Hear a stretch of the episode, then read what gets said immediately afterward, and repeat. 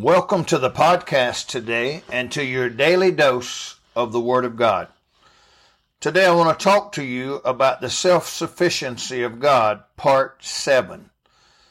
The thought that God is self sufficient is so amazing and wonderful.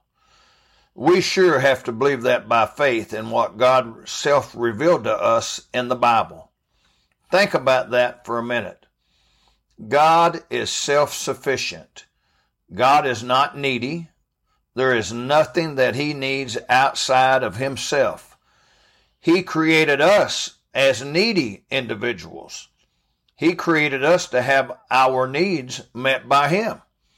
Let me give you a verse in Philippians 4:19.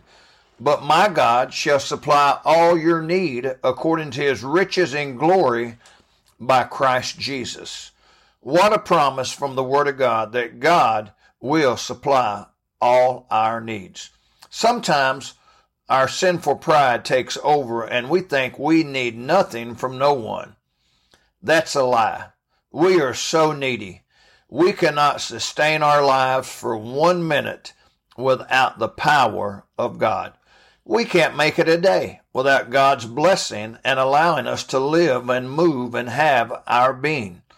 The next breath of life is dependent on God allowing it. Yes, I would say we are needy people. It's so sad that many Christians fail to realize that we are so dependent on the Almighty God and self sufficient one.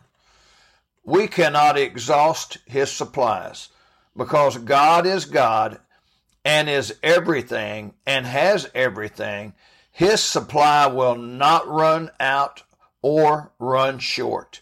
What a blessing.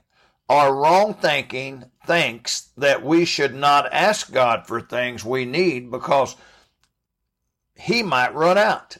How foolish. How unscriptural. That's hogwash. My God has an endless supply of blessings and what we need. God wants us to ask Him. God wants us to depend on Him. God wants us to trust Him. Yet our sinful pride keeps us away from the blessings of God. God created us to need Him.